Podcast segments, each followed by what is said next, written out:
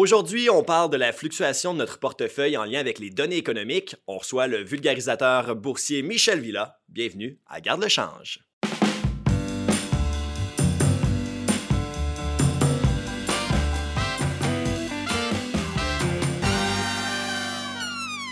Samuel Nadeau, content que tu sois là encore une fois. Pareillement. Michel Villa, même chose. Hey, ça me fait plaisir. Merci beaucoup pour l'invitation. Ben, merci à toi d'avoir accepté. Et on va commencer ça avec une, une question très vague. Là. Oui. Comment est-ce qu'on réagit à une donnée économique?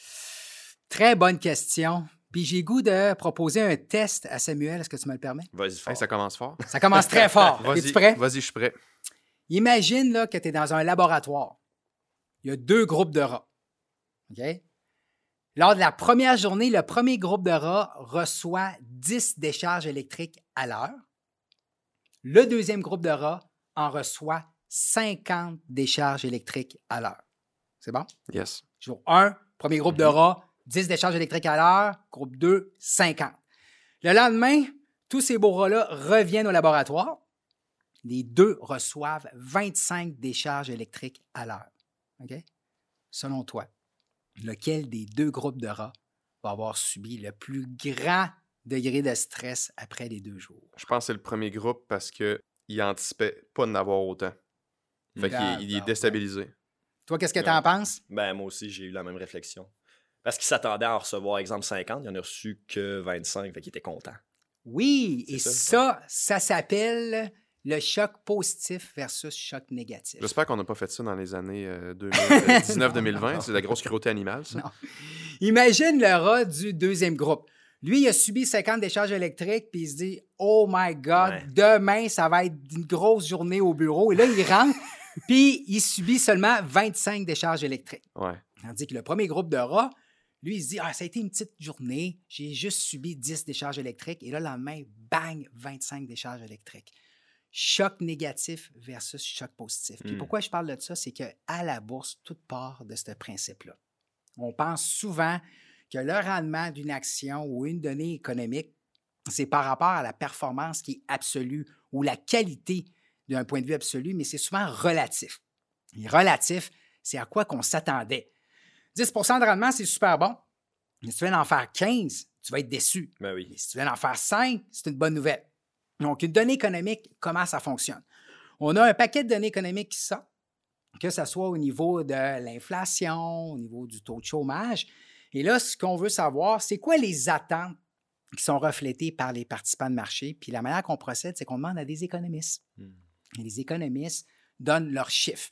Comme par exemple le chiffre de création d'emplois aux États-Unis.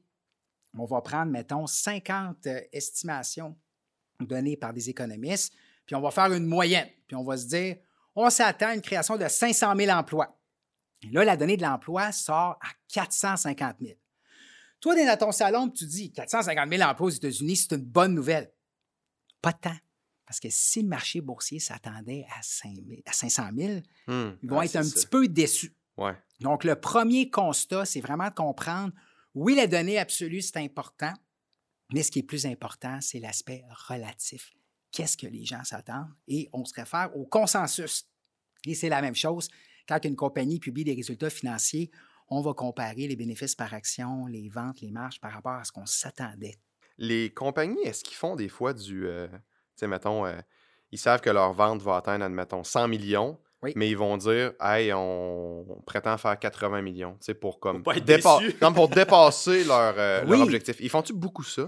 Oui, Ou c'est des tendances par rapport à des types d'entreprises? ça s'appelle gérer les attentes. OK. Il ne faut pas oublier que les dirigeants d'entreprise sont rémunérés comment? Oui, ils reçoivent une paye, mais c'est souvent le cours de l'action qui va faire la différence à travers le temps parce qu'ils ont des options. Une option, c'est quoi? C'est le droit que tu as à acheter l'action à un prix X. Par exemple, tu as des options d'acheter l'action à 50. Donc, ton objectif, c'est que tu veux que ton action grimpe au-dessus de 50 pour exercer cette option-là d'acheter des actions. L'action est rendue à 100 pièces, C'est ça. puis là, tu as une option qui dit, ben moi, je peux en acheter à 50. Absolument. Fait que là, tu fais 100% de rendement. Tout à fait. Donc, la rémunération des dirigeants, c'est basé souvent sur l'octroiement des options, puis c'est payant quand l'action monte. Le dirigeant, lui, a tout intérêt à gérer les attentes, puis mettre la barre qui est relativement très basse. D'ailleurs, Jack Welch, l'ancien chef de la direction de General Electric, qui est vraiment là, une sommité là, euh, dans le domaine, Mhm. dans le passé, Lui, il s'assurait toujours pour battre juste une petite affaire, les attentes là, qu'on appelle de la rue, de street en anglais. Donc, la rue, là, c'est la communauté euh, financière. Puis en battant les attentes, les investisseurs sont comme contents. Mm. Puis ils veulent. Ce gars-là sait où ce qui s'en va. Oui, absolument. Ah, Paul a tendance justement à être très conservateur aussi au niveau là, de la présentation de résultats financiers. Donc, la manière que ça fonctionne, c'est qu'on présente des résultats financiers pour le trimestre actuel Ouais. et on va présenter des prévisions financières pour ce qui s'en vient. Tandis que les données économiques, on va faire l'inverse. On sort la donnée économique, puis on se dit, ah, le chiffre précédent, là, on va le réviser à la hausse ou à la baisse. Puis le chiffre aussi qu'il y a trois mois, on va faire la même affaire. Donc, par exemple, si on est en novembre 2021, Mhm. le chiffre d'emploi va sortir pour le mois d'octobre, mais on va réviser aussi le chiffre de septembre et août. Et ça, ce que ça fait, ça devient très compliqué de savoir, ça va avoir l'air de quoi la donnée économique. Puis en plus, comment que les gens vont réagir? C'est ça. Mais en plus que c'est juste dans le passé. Oui. C'est juste dans le passé. Dans le fond, les données économiques, c'est juste basé sur le passé. Des fois, on, en- on fait des prédictions pour le futur, mais souvent, ce qu'on entend, c'est, mettons, le trimestre passé, le mois passé. Fait que Tout à Mais fait. à quoi, euh, excusez, là, mais à quoi ça sert si c'est Ah! juste dans le passé? La Moi, bonne veux- question. Moi, je veux de l'anticipation. Je veux savoir est-ce que si j'investis dans ça, ça va être bon pour mon portefeuille dans 3-4 mois? Oui. Première question, c'est la tendance. Est-ce que la tendance va dans la bonne direction, oui ou non? Vous posez la question, toi Samuel, tu suis ça, les taux d'intérêt, est-ce qu'ils sont plus à la hausse ou à la baisse? ben là, je dirais qu'ils sont pas mal. euh, ça stagne, mais tu sais, d'après moi, ça va décoller un petit peu à la hausse là, euh, dans les prochains mois. Là, Tu sais, quand l'emploi va être stable, puis tu sais, Oui. euh, la reprise économique va être, Ouais. va être en continu. Mais tu sais, moi, j'anticipe que ça va monter parce que je pense pas que ça peut aller plus bas, selon mon point de vue. C'est ça, là, on, est, Euh, on est au plus bas qu'on n'a jamais été dans les dernières années, si je comprends bien. Oui, tout à Ouais, fait. Donc, la manière que ça fonctionne, on a des données économiques, puis on veut savoir est-ce que l'économie est en bonne santé, oui ou non? Mhm. Puis ce qui arrive, c'est qu'on a des banques centrales comme la Banque du Canada ou évidemment la Réserve fédérale aux États-Unis, puis on joue avec un taux directeur qui est un taux d'intérêt très court terme. Quand l'économie va bien, qu'est-ce qu'on fait? On augmente le taux directeur, que tu disais qui est au plancher. Et quand, dans le fond, ça va moins bien, on le diminue pour stimuler les dépenses de consommation parce que c'est 70% de l'économie. Donc, les données économiques vont te donner une indication à savoir est-ce que les banques centrales vont augmenter les taux d'intérêt, Mm. oui ou non? Et ça, ça affecte la performance de ton portefeuille. Parce que quand tu es dans un contexte de hausse de taux d'intérêt comme on vit en 2021, pourquoi? Parce qu'on sort de pandémie. Le tiers de la population mondiale était en confinement en 2020. Et là, on rouvre les valves. Ouais. Dans le sens que là, on retourne au travail, on a beaucoup d'argent dans nos poches parce qu'on a reçu de l'argent du gouvernement, on a reçu du sport. Et là, on a les chaînes de production qui repartent à la hausse. Donc là, on a une effervescence. On a le goût de sortir dans les Dépenser, restaurants, dans les bars, de dépenser, d'aller Ouais. à Walt Disney, d'aller à Vegas, d'aller en Europe, etc. Et ça, là, ça crée une certaine pression à la hausse au niveau de la reprise économique. Et là, ça amène les taux d'intérêt à monter un peu plus en anticipation que les banques centrales vont commencer à monter le taux directeur. Mm. Donc là, présentement, les taux directeurs sont bas, mais on en parlait tantôt, c'est une question d'anticipation. Pour 2022, on s'attend déjà à trois hausses du taux directeur au Canada, Ah ouais. puis deux hausses aux États-Unis, mais c'est déjà connu du marché boursier Qui ont déjà annoncé qu'elle allait l'augmenter. ou les attentes Mais que le marché boursier moi, je vois ça d'un bon œil. Puis, tu sais, il y en a peut-être qui vont voir ça du mauvais œil, mais, tu sais, pour moi, si, si ça augmente, c'est parce que l'économie est en pleine effervescence, puis les gens dépensent, puis les gens sortent. Puis, tu sais, monter les taux d'intérêt, c'est pour un peu comme freiner ça, parce que, tu sais, plus les gens dépensent, euh, puis, tu sais, ça, ça devient fou. Mhm. Ben, tu sais, là, sans doute que, que l'inflation va prendre le dessus à cause de l'offre et la demande. Plus il y a de la demande, demande, demande, demande, ben là, de manière, l'offre fournit pas. Fait que là, Ouais. L'offre et la demande va faire que, tu sais, maintenant, il va y avoir moins de stock, fait que les prix vont monter. Puis si tout monte, ben là, c'est faut tout balancer ça, là, tu sais. Mais là, si la reprise économique, euh, c'est une petite question par rapport au marché boursier, si la Ouais. reprise économique, là, on, tu sais, on y arrive, là, on recommence à vivre normalement, le marché boursier dans les prochains mois risque d'augmenter parce que les gens vont, vont plus consommer, vont plus nécessairement investir dans... ben, pas nécessairement dans les actions, mais le marché boursier va augmenter parce que euh, la reprise de la vie reprend. La vie reprend, tout simplement. Tout à fait. On l'a eu en deux phases. La première phase, c'est un mécanisme d'anticipation. L'année passée, en 2020, les marchés boursiers ont monté, puis on était encore là avec des mesures sanitaires importantes parce que Ouais. les gens anticipaient de jours meilleurs. C'est ça. Là, en 2021, on est dans la phase de retour Ouais. vers la Mhm. normale. Les jours sont meilleurs. Ben, C'est exact. ça, Ouais. absolument. Puis 2022, là, c'est vraiment comme avant, comme on dit.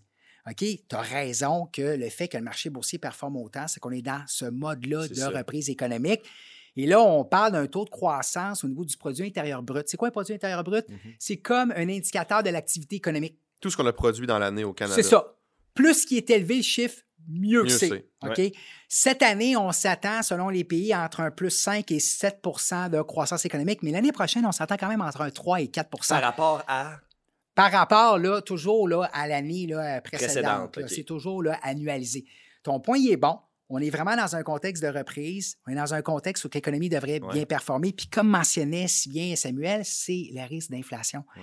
L'inflation, c'est quoi? C'est le coût de la vie. Question pour toi. Yes. Je suis prêt. T'es stressé. Un litre de lait, là, Ouais. ça coûte combien en ce moment? là? Juste me donner un aperçu. Hey, euh, je sais que le- mon 2 litres de lait que je vais chercher 3,25 pour mes enfants doit me coûter à peu près 5,19, 5,29. Ça veut dire que ça serait environ euh, un litre de lait autour de 2,50 Ouais, 2,50 peut-être. Ouais. Puis là, je te pose la question à toi. En 1935, le litre de lait, il valait combien? Eh boy, sachant que les gens, euh, je sais pas, là, gagnaient moins, je, Oui. je, je sais pas. Moi, euh, je dis euh, 10 sous. ça- 30 sous. Moi, je dis 10. Mais vous êtes bon parce que c'était 10 sous. Puis tu as raison parce qu'à l'époque, je pense que la moyenne des gens aux États-Unis, c'était 300 dollars. Et là, aujourd'hui, le revenu annuel, il est plus dans les 40 ou 50 000 au niveau des ménages. Et là, là je vais juste faire un petit bémol. Là. Je parle beaucoup des États-Unis hein, dans les présentations. Pourquoi?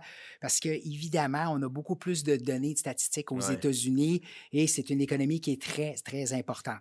Alors, l'inflation, c'est le coût de la vie et la pinte de lait, c'est souvent là, sorti comme un indicateur qui est vraiment important pour démontrer la, la croissance là, qui peut être contrôlée ou non contrôlée de l'inflation. Ben, ça, c'est pour n'importe quoi aussi. Là. Oui. on a, moi, en tout cas, mon, mon grand-père m'a déjà dit Ah, quand j'étais jeune, un, un- auto, c'était tel X prix, mettons 1000, 1000 piastres, puis à cette heure, hey, on s'en sort pas au- en bas de 20 000 pour un char de l'année. C'est le même.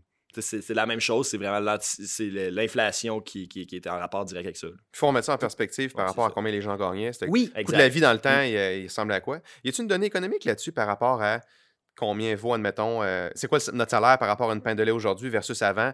Y a-t-il un indice qui dit euh, on est-tu, ça coûte-tu plus cher qu'avant ou on est-tu pareil? Ah, Est-ce qu'on suit la courbe? là? c'est vraiment bon parce qu'il y a quelqu'un qui a fait une analyse à savoir combien d'heures tu dois travailler pour, mettons, euh, te payer là, une balayeuse, OK, ou un lave-vaisselle. Puis là, il comparait, mettons, en 2020 par rapport au nombre d'heures que ça te prenait en 1950 pour acheter le même produit.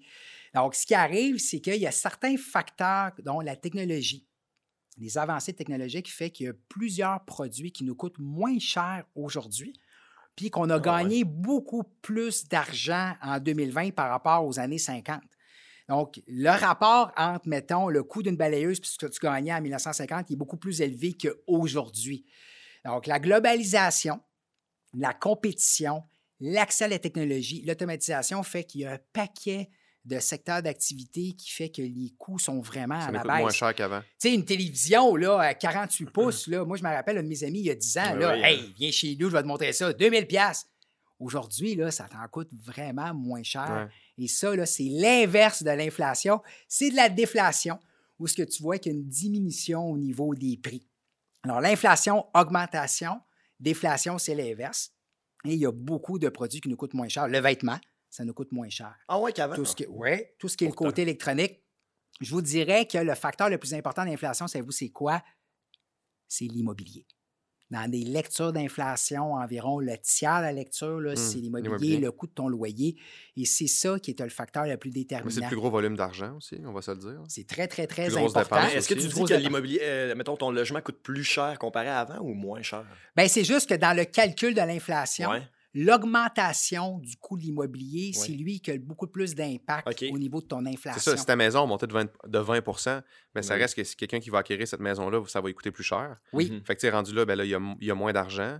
Fait que, tu sais, là, maintenant, tout se balance. là, tout doit monter pour arriver au niveau d'avant. Ouais. J'ai l'impression que les années à venir, là, j'ai l'impression que les rendements boursiers vont être meilleurs qu'ils n'ont jamais été. Tu sais, avant, on parlait d'un rendement, mo- un bon rendement moyen, là, 8-9 là, c'était c'est- c'est- c'était bon.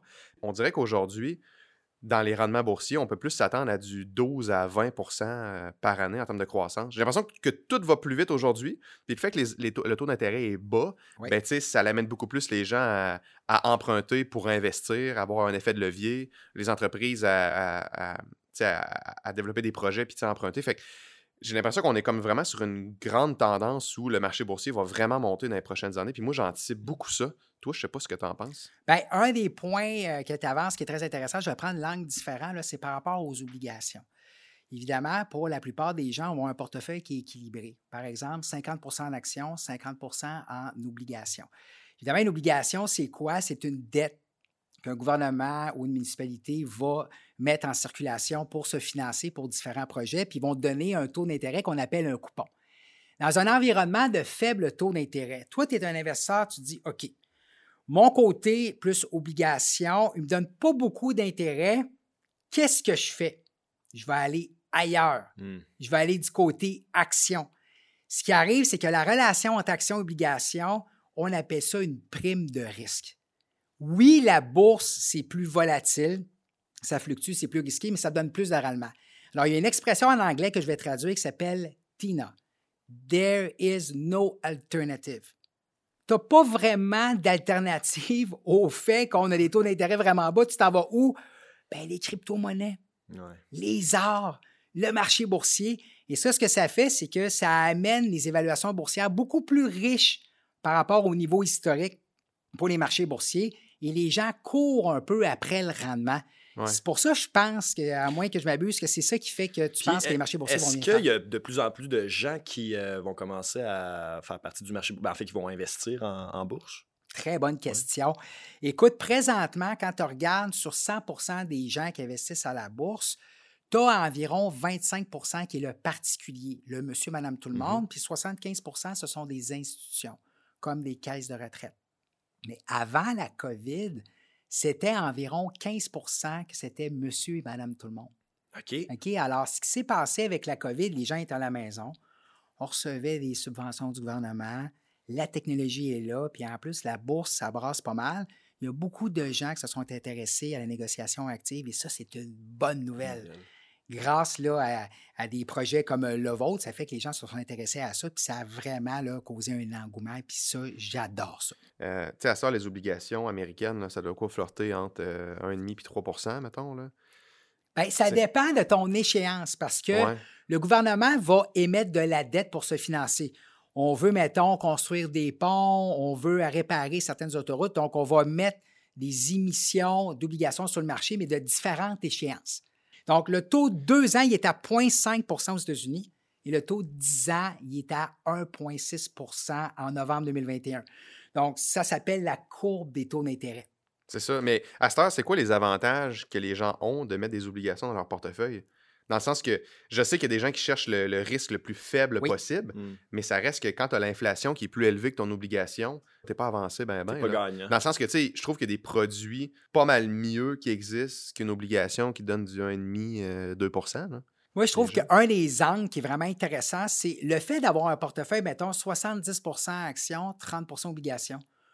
Moi, je sais que quand j'ai des obligations dans mon portefeuille, si le marché boursier recule, lui va bien faire, va bien tenir la route. Et qu'est-ce que ça fait? Ça m'empêche d'avoir le goût de vendre mes actions. Parce que je sais qu'il est là pour Ah. contrebalancer. Sais-tu que ça fait un bêta général sécurité. qui est vraiment Oui. plus petit que 1, Ok. mettons? C'est ça. Donc, ce que ça fait, c'est que j'ai mon filet de sécurité.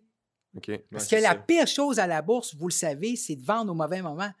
Mais si je le sais que j'ai des obligations, dans le fond, dans mon portefeuille, si le marché boursier recule, je me dis, OK, je suis capable de traverser cette période-là parce que j'ai mes obligations qui performent très bien. Je veux juste faire du pouce rapidement Oui. sur les obligations pour être sûr que je comprends bien. Exemple, tu parlais, une entreprise euh, va vendre des obligations, donc toi, tu donnes l'argent, puis Oui. ils t'assurent qu'à la fin, ils vont te donner un rendement, un taux d'intérêt, donc tu vas faire de Ben, l'argent sur cette C'est plus les gouvernements qui émettent des obligations, Ok. même que les, ben, les compagnies peuvent émettre, je pense, des, des billets à payer, là, des, ben, un peu comme des obligations, mais ça s'appelle des obligations quand c'est pour les Oui, entreprises? on appelle ça des obligations qui sont corporatives. Bon, OK. voilà. Mais c'est plus risqué, par exemple, avec des taux d'intérêt plus élevés. hein.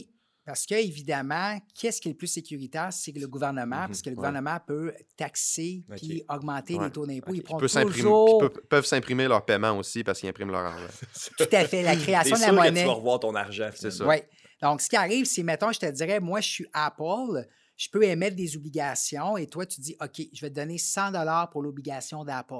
À l'échéance, je vais te redonner le 100 mais pendant toute cette période-là, tu vas avoir un taux d'intérêt OK. qui est comme le rendement. Mais évidemment, tout dépendamment, si tu es un émetteur sécuritaire et fiable, ton taux d'intérêt va être bas.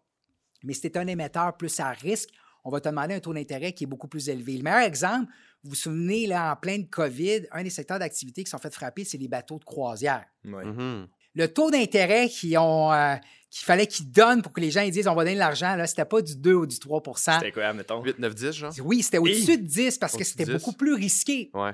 C'est normal, puis il y avait besoin de cet argent-là. Donc, cette dynamique-là est importante à considérer.